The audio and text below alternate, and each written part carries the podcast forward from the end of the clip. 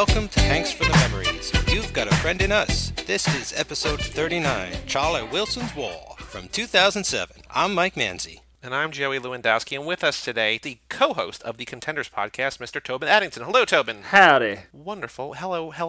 Welcome to the show. Thank you. Happy to be here. Thanks for coming back after Rock of Ages over on Cruise Club, by the way. Appreciate it. Hey, you know, when Philip Seymour Hoffman is as good as he is in this movie, I'll get over anything. I was telling Aislinn, your co-host and your sister. Yes. I guess sister first and then co-host second. Maybe co-host first, sister second. That the host of our newest show on the network, John Brooks of Hard to Believe, was telling me that he was listening to the Rock of Ages episode. He thought it was great. And then he said, the one show that I really love on your network is The Contenders. And I was like, oh. I mean, I was, disappointed it wasn't one of mine, yeah. But, I get it. That's very sweet. So now, Mike, before we dive into Charlie Wilson's War, and if people haven't done their homework and listened to the P.S. I Love Hoffman episode of this movie, can you please give a rundown, a plot summary of what Charlie Wilson's War is all about? All right, let's see if I got it straight. This is not as easy as other Hanks movies. Yeah, I think I got it streamlined, though. This is about the third or fourth time I've seen it, but here we go. Hanks plays Charlie Wilson. It's 1980. He's an alcoholic, womanizing congressman from Texas who has lots of free time and lots of favors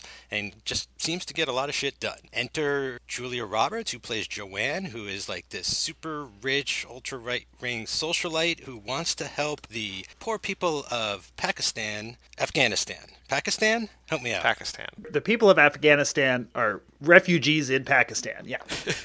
She wants Charlie Wilson to help the people of Afghanistan be liberated from the tyranny of the Russians and the USSR, but Charlie Wilson can't simply just, hand over weapons with the American name on it. Enter Gust, played by Philip Seymour Hoffman, who works for the CIA, who has been assigned to Charlie Wilson. Charlie Wilson keeps beefing up his budget for weapons and war munitions, and Gust figures out a way to get that over to the people that need them. Sure enough, the three of these people have funded and started a covert Cold War in the middle of the Cold War, which they have armed and funded the Mujahideen, who would later team up with James Bond and Rambo, no less, throughout the 80s, so I guess Charlie Wilson's responsible for that. They go on to defeat the Russians by the end of the 80s, opening up questionable possibilities for the future, and by the end Charlie's not quite sure exactly what he's done. Gust is sure, and he does not think that there is a clear positive future in the aftermath of what has occurred. Julia Roberts and Joanne got exactly what she wanted. So the three of them have changed the face of war, changed the face of the Cold War, changed the face of Afghanistan and Russia forever, and no one knew about it until now. So that's kind of as close as I could get compacting this plot here, but there's more to go through. And they also kind of helped cause 9/11. Oh, well, yes. Yeah. So, the Mujahideen would go on to become the Taliban in about a decade or so. And, yeah, that would occur, of course. Yeah. That's Charlie Wilson's War. Like I said before, it was covered on P.S. I Love Hoffman because Philip Seymour Hoffman is incredible in this movie. We have our main man, Tom Hanks, in a different kind of role, I think, than normal. But, Tobin, I guess first off, what's your history with this? Because this is the first time I've seen it. Mike said he's seen it 3 or 4 times. What's your history with this? Is this one that you loved? And why did you sign up for it? This is a movie I wanted to revisit because I'd only seen it once before. I went to it in the theater mostly because I was a big Aaron Sorkin fan and a big Mike Nichols fan. The writer and the director of this movie had me that was enough to get me into the theater. Mm-hmm. And I didn't love it at the time. I wasn't sure. I've always kind of wanted to revisit it because there were things in my memory that I liked a lot. So I was curious to sort of see it again, which is why I raised my hand for this one. Very cool. So now having seen it again, do you have a favorite part or a favorite moment or a favorite character? Yeah, Gust is clearly, I think the energy of this movie comes from Philip Seymour Hoffman's performance. He handles the Sorkin dialogue so beautifully and makes it sound like it's his own. Sometimes with Aaron Sorkin, everybody kind of sounds like you don't always believe that everybody is as smart as they sound. Gust, I 100% believe. Hoffman is able to imbue all this history, his sort of personal, the character's personal history in every line of dialogue that he has. That, the same thing happened to me. I was sort of, oh, this is interesting. It was kind of, as the movie was going along, oh, this is kind of interesting to see Hanks try this, and is this really working? And then Gust shows up and I sit up straight in my chair.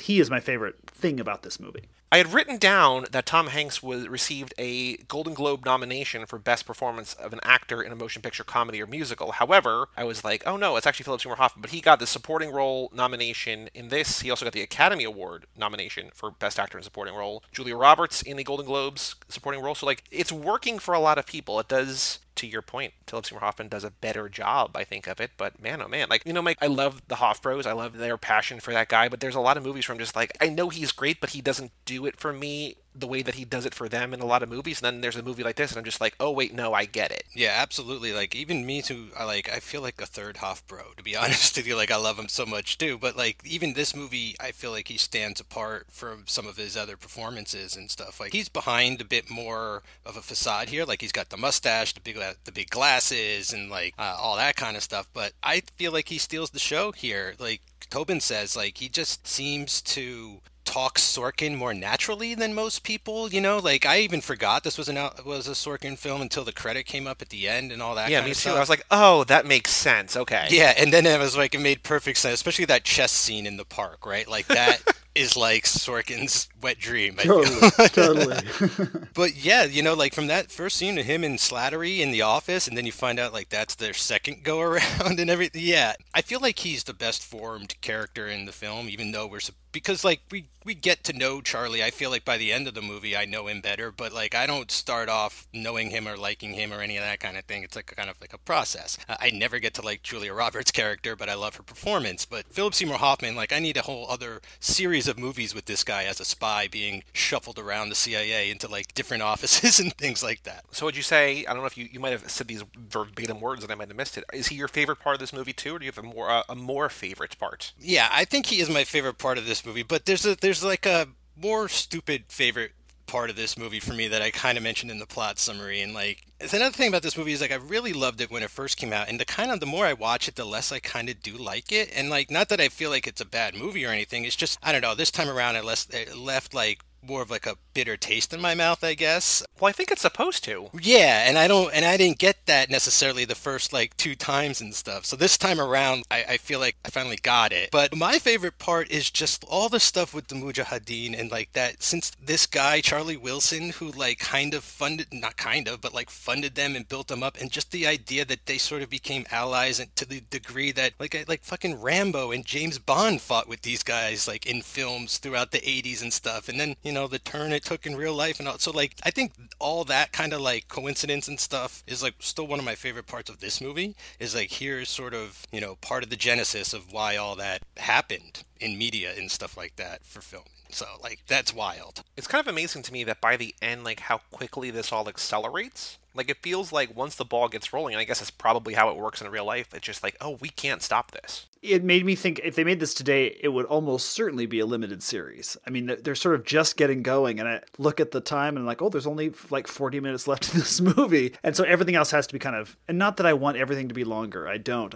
But I do think that it might be interesting if this had a little bit more room to breathe, to see how Gust and Charlie work the various sides of their partnership. Like, I kind of want to see this odd couple like work this stuff out, you know? I gotta say, though, like, when we've had so many long, long, long Tom Hanks movies, and then for me to look and be like, oh, an hour 48, okay, I can do this. Like, that's a blessing in disguise right there. But I do agree, like, it feels like almost the first hour to a certain extent is like fun and games, and then it's just like, oh, now things are happening. It's like, oh, now the movie's over. It does feel like a weird, every scene works on its own. I don't know if it works in conjunction with each other super well, because I do feel like it accelerates to hit some kind of like arbitrary, like, under an hour 10, or I don't know, but like, it does feel like it really accelerates very rapidly toward the end. Yeah, and we start to get a lot more, like, I feel real-life footage, news clips, B-roll, like, stock footage, things like that. And maybe part of the point is, like, well, we know the rest of the story. This was the covert part that no one was privy to. And finally, when the wall came down, like, all these secrets could come out, right? And so, you know, you can kind of just watch the news or go read a history book if you want to see, like, Charlie Wilson's War Part 2, The Aftermath, or something like that. That's just sort of how I took it, where the movie was, like, ramping it up and, like, just sort of blowing through the ending because, like, it becomes real life, like, or stuff that you could read about that was not covered up or whatever. Yeah, for sure. There's a nice blend there of the kind of the real life stuff and the just, it's like, it almost snaps you back like, oh, right, this actually really happened. Yeah, it takes you more out of like the characters and the plot of the movie and like bleeds it back into sort of like the real world. My favorite part of this movie, I think, is just the type of Tom Hanks that we haven't normally seen. Like, this feels like a Tom Cruise role, kind of, right? Like, this feels like him in party mode. Like, my review on Letterboxd, I know this is simplifying things to a great extent, but I was like, politics seems fun. Like, I don't do cocaine and I don't like have sex with prostitutes, but like, man, that life looks great. He just surrounds it. Like the line, and I wrote it down, what's the line? You can teach him to type, but you can't teach him to grow tits. Like, there's so much here that's just like degrading and like of the time, I guess, but it just, he looks like he just won. Like he is the party boy senator to a certain extent, or the party boy congressman. It's just like he's surrounding himself with like lavishness and excess, and just seems like no matter what he's doing, whether he's doing work stuff or just pleasure stuff, it's just like everything's coming up Milhouse. Like, Tom Hanks has got it figured out, and I loved seeing him in the type of role that like we haven't normally seen. That's more, like I said, the Cruise role. He's also like looking good here. He looks like thinner than he has in the last couple of movies. It looks like he's like, this is a thing that he really wanted to do, it feels like. So you don't think that's a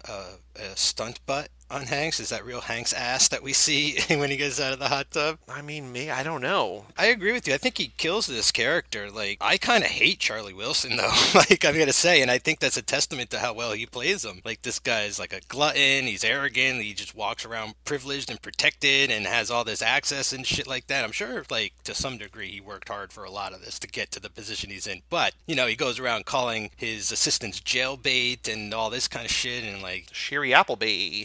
He's definitely like a alcoholic and all that, you know, he's got like all the vices and things like that. But like, you're right. This is like R-rated Hanks to the extreme. This is like Bachelor Party Hanks, but in like a non-Bachelor Party movie, right? Yeah. Like, I don't know exactly how to describe it, but somehow he's really making this work. I think his background in comedy is helping him out a lot here, because there's a lot of like beats to hit and a lot of sort of tone shifts to hit within certain scenes. Like, I think of that scene when Gust first comes and gives him the bottle and he has to rush him in and out of the room and all that kind of, like, that is really, that's a tap dance. And I think, like, you know, it's orchestrated perfectly. So yeah, Hanks is on fire. And I mean, we just talked about Emily Blunt in Edge of Tomorrow, and she was so good in that movie. That Cruise Club, I think, came out 3 weeks ago, and then here you see her like in this like very prim and proper, button down, like almost military, and then like instantly she's like not naked, but like naked in his apartment. It's just like, how is this, to your point about Bachelor Party, like this is kind of like the character that Bachelor Party guy always wanted to be when he grew up, kind of. It's just like, oh yeah, I'm just surrounded by beautiful women and party and excess, and I have real responsibilities, but also I kind of don't. I'm going to dissent a little bit. I think Hanks is fine in the role. I think he's miscast, though. I don't think he's the right fit for the role, because Hanks, for me, always reads, there's a fundamental decency that is hard to, you know, extract from him. And I think they thought that was going to be useful for this character, because it would allow the misogyny and excess and vice to go down easier. I think what it does, though, is that I then don't ever believe he's not going to make the right choices, because I bring my Hanks baggage and like, well, of course Hanks is going to do the right thing. I'm never wondering, as he sort of comes up against these moral quandaries, that he's going to find the right thing to do. And I'm wondering about other actors. I don't know, Jeff Bridges comes to mind. I don't mind the idea of the Tom Cruise version of this, like someone who's a little more dangerous. I like it more when Tom Hanks stretches beyond the decency in something like Road to Perdition, where he seems like an honorable man who's sort of fallen into this line of work or whatever, as opposed to this guy who I think we're supposed to believe is at heart kind of a, you know, hedonistic searcher of pleasures. So I think he does well with what he's given, and I'll watch him do almost anything, but I don't know that he's the right fit. He feels like he's playing a character more than he usually is. Yeah, I don't know. It didn't work as well for me. Well, no, I mean, I agree with that, but I think that as I've kind of complained to Mike and guests on recent episodes, like, he's in this rhythm where you know what to expect from him in every movie, and I think it's a little boring, and I do think that even though it is a little charactery, I think it's a different type of thing than what we've seen before. And again, this might go back to our Rock of Ages discussion about, like, why Mike and I were able to enjoy that movie and you weren't, because I'm watching this from a different perspective, sure. And, like, I'm looking for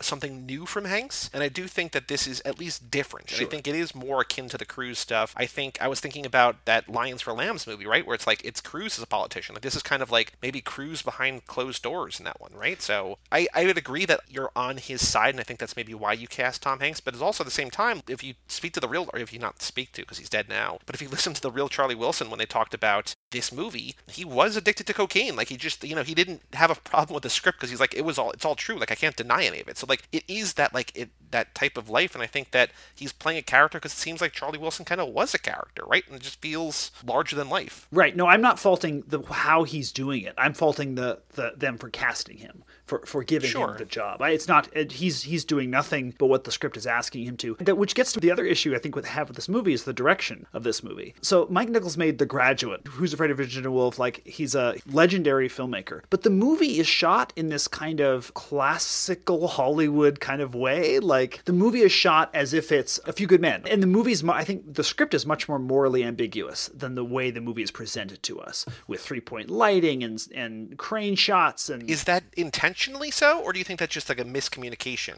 I think it's an issue I have with late Mike Nichols movies, where I think he's making an old-fashioned movie in a modern sort of context, and I don't think, if it was a choice, it's the wrong choice. I was trying to imagine the Steven Soderbergh version of this movie, which is like down in the trenches with these people and in the, like, much more subjective to Charlie Wilson's experience of all this stuff, or even like a Paul Greengrass movie. You take the Tom Hanks performance from Captain Phillips, where it's handheld, you're going through all this stuff with him, he's like sweating and gross, but he's trying to do the right, he's trying to sort of survive and all this stuff. If you take that style of filmmaking and apply it to this story, I think it would improve the sort of casting alchemy of Tom Hanks and improve the telling of this particular story. It's interesting that didn't really occur to me or cross my mind too much until the end of the movie. I feel like by the end of the film, I was like, wow, this like kind of visually felt a little off. Maybe that's just his style from being more of a classical filmmaker or something, or from that era. But I did just want to say about like Hanks, you know, the possibility of a miscast, the possibility of a stunt cast kind of thing. I feel like Joey and I are sort of coming at this from a different angle a little bit, and we've had this discussion before, and I feel like this has worked less before, to be quite honest with you. Like, I feel like the first couple times I watched this, I am tricked by the casting of Tom Hanks to accept this character as like a not that bad kind of guy. But this time I'm like, no, I think he's a horrible person. I'm finally able to like sort of break through the screen of Hanks and see that beyond him. So like, it's tough. It's a tough call on that end. I just wanted to get that in there.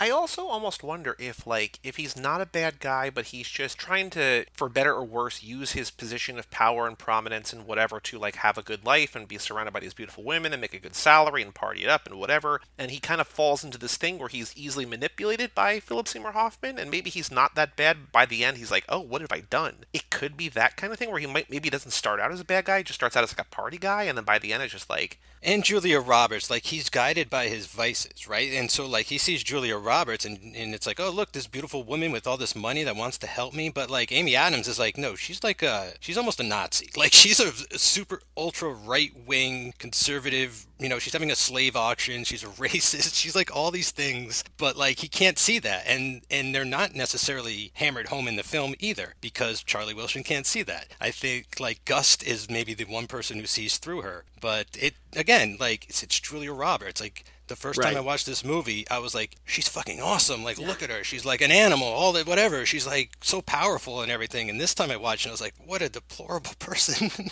Well, I do want to say two things that I loved about the Julia Roberts. One about her character, and one about just something, and the vaguer thing that I don't know how to describe, is there's a shot of when she and Tom Hanks are upstairs having sex or whatever, and he does in the bathtub. There's a shot of Amy Adams drinking her martini, lying back on the stairs, surrounded by dogs. I was like, this is amazing. Yeah. And I can't believe that's not on Google Images. I don't know why that screenshot is not everywhere, because I was like, that feels like the most depressing and wonderful, just like, this is my life. My boss is up there screwing this right-wing lunatic, and I'm down here surrounded by dogs drinking a martini. Like, sure, I guess this is what I'm getting paid for, whatever. But what I do really like, the bigger thing, and it's not as much a Julia Roberts thing as it is a script thing, but I love the way she's introduced. Like, I love that we hear her on the phone. I love that we hear her about her reputation. Then we see the big oil painting of her on the wall, and then only then do we actually see her in person. There's so much build up to who this woman is, and then we see her before we really see her, and then we finally get her. Just like, oh, like, it's like a tall tale almost. This has been coming up lately in movies I've been watching, and it's one of my favorite things. And it's like kind of what they do with Tom Cruise in Rock of Ages. Sorry to reference that, Tobin. But like, you know, you talk up a character before he shows up. And this is one step further where you hear the character, but you don't see it. And then you see like a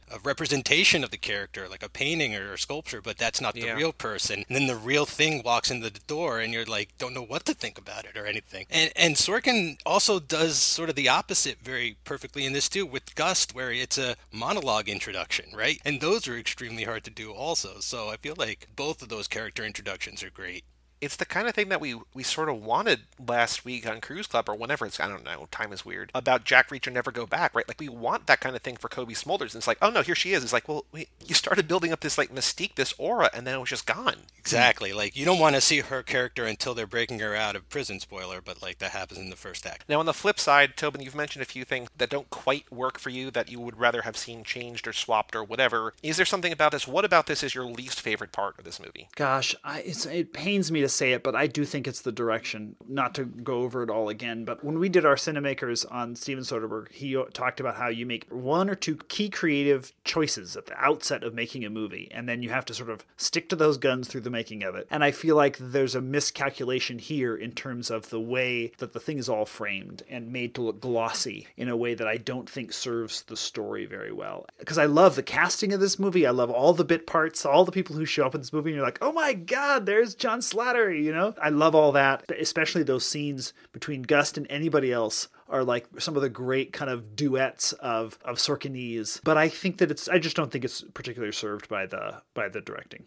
I think where I noticed that is we have, like, between Julia Roberts, Tom Hanks, and Philip Seymour Hoffman, we have these three larger-than-life characters who probably were, in real life, close to this, right? Like, could afford to be like this. It's, you know, Gust the spy, like, Hanks the senator, and Julia Roberts the socialite, and all that stuff. And I feel like later in the movie, everybody starts getting that way. Like, even the Afghanistans, when they're shooting down helicopters, it becomes, like, a cartoon, where they're like, we got it, la, la, la, la. And like all this stuff, and it's like, what happened all of a sudden? Like, I thought this was like going to be a serious but comedic drama, and it kind of turned into like a comedy at the end. I was feeling sort of an off shift on the tone, maybe slipping as it was going along, like starting one way, sort of sliding into like this spy thriller, and then kind of stumbling out of it into like a comedy of something. Couldn't really put my finger on it either, but I was sort of going to myself like, there's something uneven or off happening here in my head. Tobin, do you think overall do you think it's a good movie, or do you think, like, I guess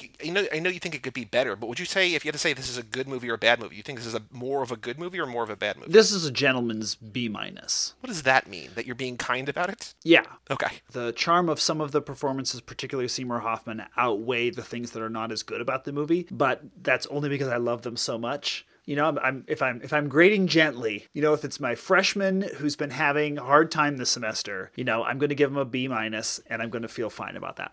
All right, I get that. I was teetering, like, I had all day, I had a 3.5 stars. I bumped it up to 4 because I'm just like, I enjoy this. Like, I had more fun watching this than a bunch of other Hanks movies recently. Not all of them. And it's not, you know, it's not in my top 10 Hanks movies, but I was just like, I like this. I don't know. I don't think I'm ever going to watch it again. I mean, I might watch the Philip Seymour Hoffman scenes on YouTube. I think that's cool. Or like you said, I think you mentioned the scene before, Tobin, about him like bugging the bottle of scotch and like in and out, like the interplay there. Like, it feels like a stage adaptation. Like, it just feels wonderful. And I love that. But yeah, I don't know that I'm going to go back and watch this again, but I enjoyed it, you know? As I look at his filmography leading up to this, not counting the voice work, I can completely see how this would feel like, oh, I'm going to take a breath because I can watch something that's well written and where he feels like he's playing an actual character, and like I can see that as I look at the filmography. So I'm not having that experience, right? I'm doing my regular watching, and then I duck in to watch this, and I'm like, yeah, okay, it's fine, you know. We've gotten some wild Hanks over the last 4 movies, bro. It's like we had full CGI Hanks, right, with the Uncanny Valley. We had Colonel Sanders. Like, imagine this guy, but like 1,000 times harder. This is Lady Killers you're talking about? Yeah.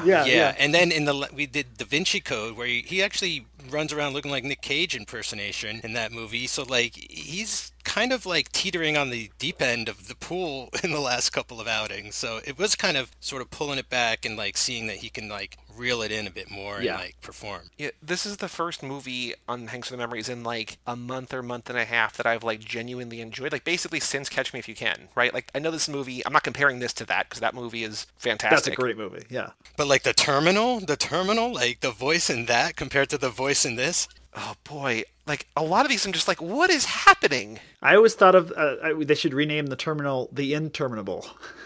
Oh, look at you. Hey. Terminal, one word review. Terminal. Yeah. Mike, what about you? What's your least favorite part of this movie? Is it something you've mentioned already? Like, it's tough. There's a lot of things that just don't sit well because I feel like they're not supposed to. So, like, I don't want to say it's like my least favorite part of the movie, like, oh, the Julia Roberts character, because she's like supposed to rub you like that. You know what I mean? Mm-hmm. And like the Sadat and stuff. So I think my least favorite part is probably just how like the Afghans are portrayed, which is like they're not. They're basically just numbers on a page or something. I mean, we get one or two scenes where it's like a Sally Struthers commercial, right, where they go and they see like the horrors of war and the small village and the little children that are, you know, picked up the shiny object that turned out to be a bomb and all this kind of stuff. And like, it's like, oh, fine, but it's supposed to be propaganda to trick Charlie and all this kind of stuff. And I get that. And so, I don't know. I just wish that there was a more humanizing moment, maybe with the adults, like maybe with the men they were trying to train. We could just get like one scene to be like, I need to care about this person later so that like when their family gets gunned down by a helicopter, it actually matters to me. And it's not just like, oh no, Charlie needs more money kind of thing. So I think they really did kind of drop the ball on basically like what they were sort of protecting and doing and all this kind of stuff. Like there's more about Israeli and Pakistan in this, I feel, than there is about like Afghanistan and Russia. So like, I just really wish that they maybe paid more attention to like trying to teach us one thing in here about what was really, you know, a little bit deeper than what was going on the surface. So. And they're racing through it all so fast that I think I hadn't really thought about that, but you're totally right about the sidelining of the Afghan side of things. And as they sort of gallop ahead through this movie, you know, it would be interesting to take an episode of six episodes. You spend 1 hour on the ground, you know, with some Mujahideen fighters, and then you go back to Charlie's side. Like you see, really get to feel the kind of stake of what he's doing, the game he's playing. I think that would have been a much stronger way to tell the story. That's a great idea. There's one moment where like I think Gust's really impressed because they took down like an armored tank on like they were on goats or something, you know, like he's like, oh, how's that? And it's like, whoa, I would have loved to have seen that scene. Yeah, like, yeah, you know, like that would have been great. Or like the chess kid where he's like, oh, we just trained like so-and-so number of people and whatever, and we have our little squadron, and it's like, well, show us them do like a mission, right? Like that would be great in the middle of this movie. I don't know that I have anything that you guys haven't, or that we all haven't said already. I will point out one of my least favorite scenes was watching Julia Roberts spread out her eyelashes with a safety pin. I was like, what is happening? That is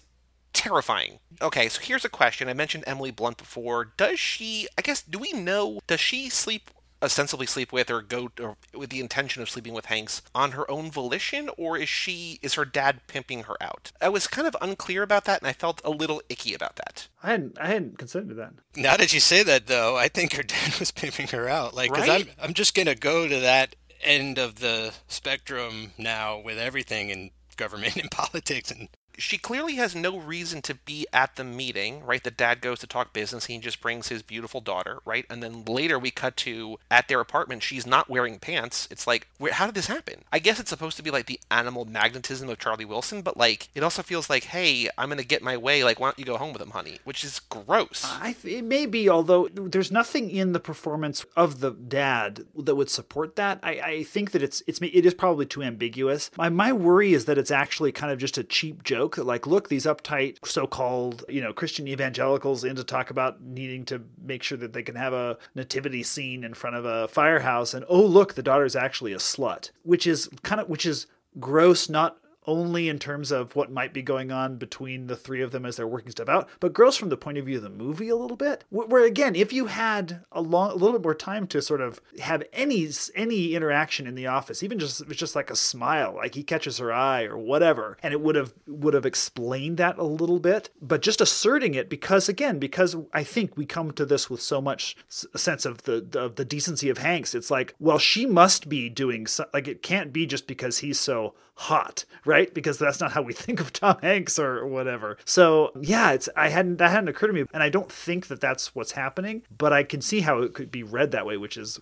also gross. Although I do want to say, on that note of Tom Hanks being hot, this is not a phrase that I ever would have thought to assign to him, but if we're trying to calculate the Tom Hanks fuckability scale, like this has got to be top with a bullet, right? Like he's never been like this before, right? I don't know. Like I don't have a great sense of this. Not like portrayed in a film before as this desirable. What about Sleepless in Seattle? You know, like go to old Hanks. You know, I think that again, this is not gross, but Tom Hanks in Big. You know, like there's a certain... Oh boy, that's weird. That's real weird. It's weird, right? But there's something to that. I don't know.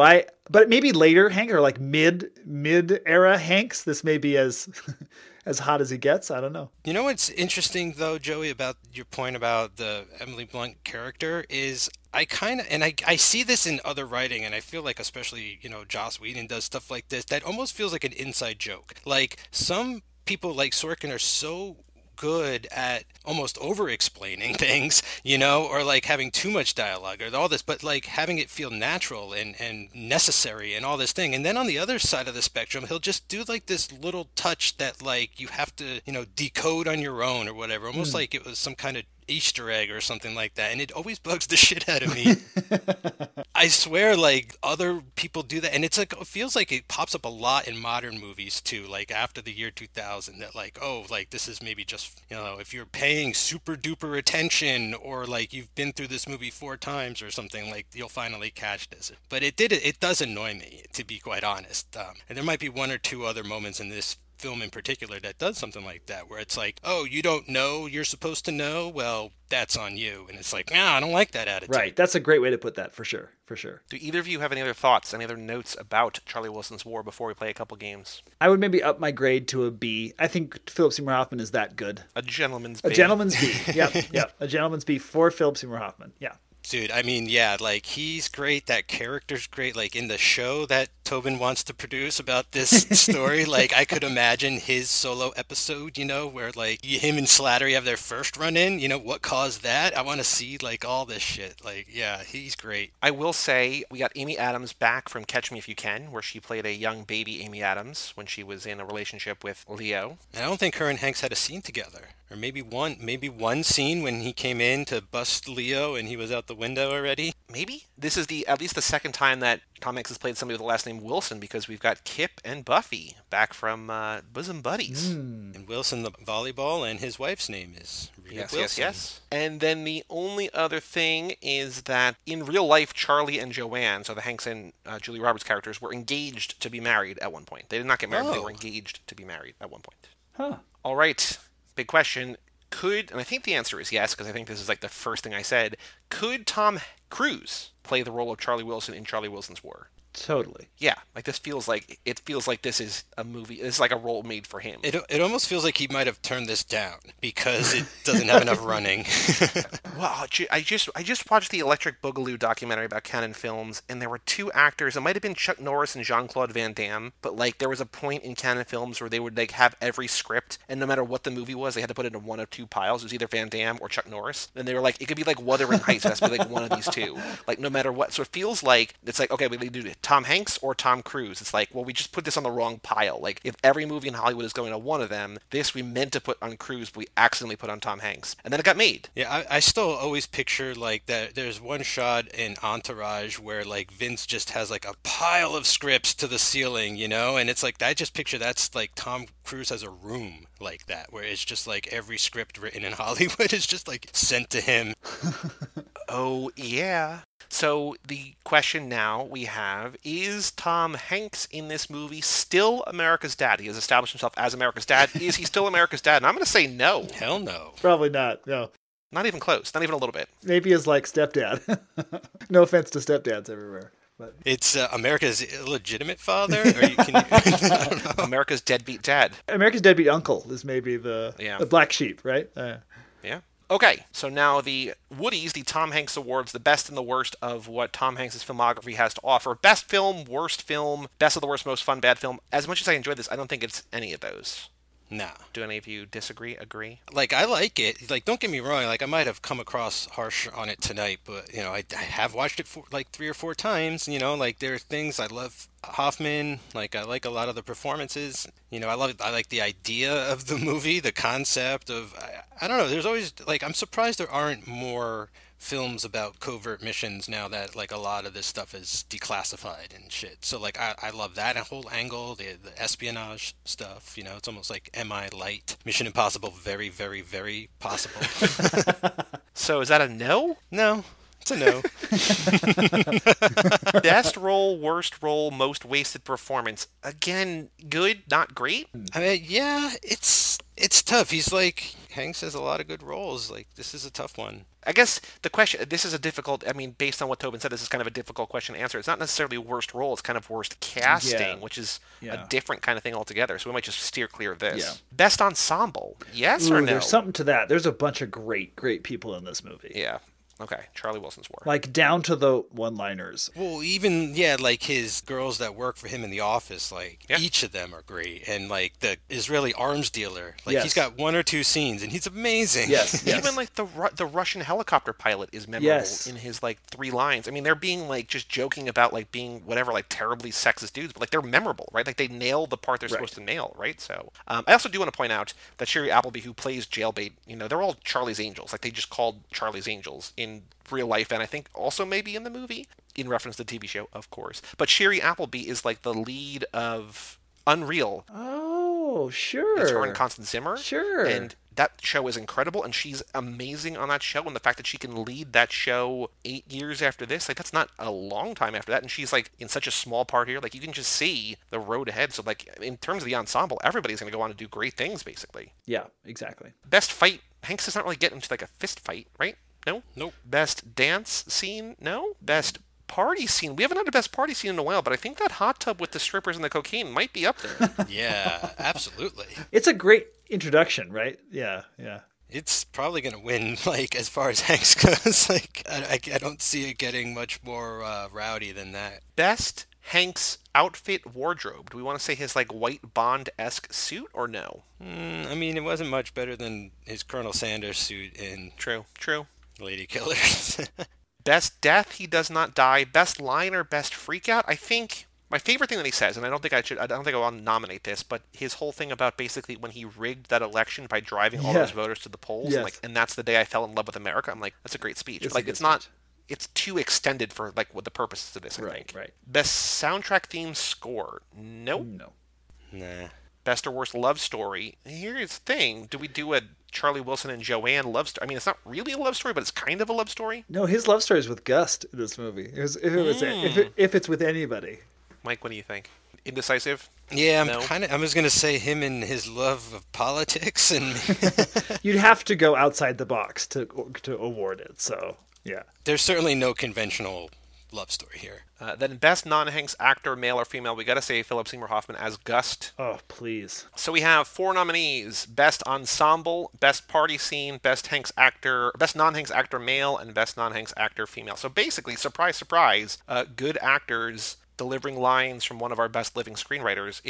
Things go well. Yeah. Who could have thunk it? Right. Well, see, that's what saved this whole production probably to begin with, is the pedigree involved, right? Like, if it came out like this with the top, like, imagine if there was, like, you know what I'm saying? Like, I don't know, like, just someone lesser than the best put to work here. Probably this all would have just, like, fallen apart like a house of cards or something. Like our past guest and our friend from Down Under, I don't know if she listens to this podcast, Amelia, remember from Watch the Throne, she gave us, I think, 3 stars on Letterboxd, and she said, I wish this cast made a rom-com instead. And I'm like, you're not wrong. Like, that would be a great rom-com cast, but, you know, what they did, I liked it. Again, might not ever watch it again, but I enjoyed it. Okay, well, today, Mike, as this comes out, May 29th, we also have out a little movie called The Mummy. on Cruise Club. Boy. The Dark Universe. Oh, boy. And then next week, we've got a smaller movie. No guest on this one. It is a Hanks directorial effort, I believe, starring his son, Colin Hanks. We've got The Great Buck Howard on Hanks for the Memories. And then over on Cruise Club next week, we have American Made. As we wind down on Cruise Club, we've only got two more movies after today. So after The Mummy, we've got American Made, and we've got Mission Impossible Fallout. Then we've got some bonus episodes, but we're almost at the end of Cruise Club. So if you're not listening to Cruise Club now, it's a great time to start because you're almost at the end. I don't know if that makes any sense, but catch up before it's over. Those are two... I mean, I'm going to show my hand here, but those are two great movies coming up. So we're going out with a bang. Yes. I mean, and The Mummy, the three for three. Oh, I'm sorry. Yeah, my bad. What was I thinking? Yeah. But Tobin, thank you so much for being here. So this episode comes out May 29th, which means that 3 days ago, you and Aislinn put out your monthly contenders, and the movie was, drumroll please, because I do not remember. It's A Beautiful Day in the Neighborhood. Oh, right. Yeah, so we'll be exploring Hanks's fundamental decency deployed quite cannily, I think, in that movie. So, have you seen that movie yet or no? I have not. It is weird. It is way weirder than you think it ever has any right to be. Like, are we talking, like, acid trips and, like... No, but, like, for a movie about... Like, it's not kidding with Jim Carrey on Showtime, which is basically, like, an acid-trippy LSD... I was kidding. Yeah, that's what I was going for. I know, but, like... But man, oh man, like it's weird. Just get ready. I mean, it's not like insane, but it's weird, way weirder than you think a Tom Hanks as Mr. Rogers movie would ever be. Yeah, I knowing Mariel Heller's other work, that was what I was hopeful for in that movie, that it would be weirder than the conventional Tom Hanks as Mr. Rogers movie. So yeah, by now, listening to this, you likely will have heard our discussion of that film. Cool. Well, thank you so much for being here. Thanks for having me. Are you going to be back? Oh, yes, you're going to be back on this very podcast before too long for Captain Phillips and Bridge of Spies. So a couple more very serious, I can't wait. Well-made Hanks movies. To my faves. But for all things Hanks for the Memories, you can go to cageclub.me, facebook.com/cageclub, or at cageclubpod on Twitter and Instagram. Email us, hanks@cageclub.me. Come back next week for The Great Buck Howard. Check out Cruise Club every Friday. Fridays are for fun. High School Slumber Party, 2 Tom Tom Clubs, and 2 Fast, 2 Forever. Check out all shows. We got Tobin's podcast this week, The Contenders. We got Mike's Third Time's a Charm next week. So go check out all 27 shows, all 40 or 50 episodes, whatever we put out a month at cageclub.me. I'm Joey Lewandowski. And I'm Mike Manzi. And that was Tobin Addington. We'll see you next time right here on Hanks for the Memories.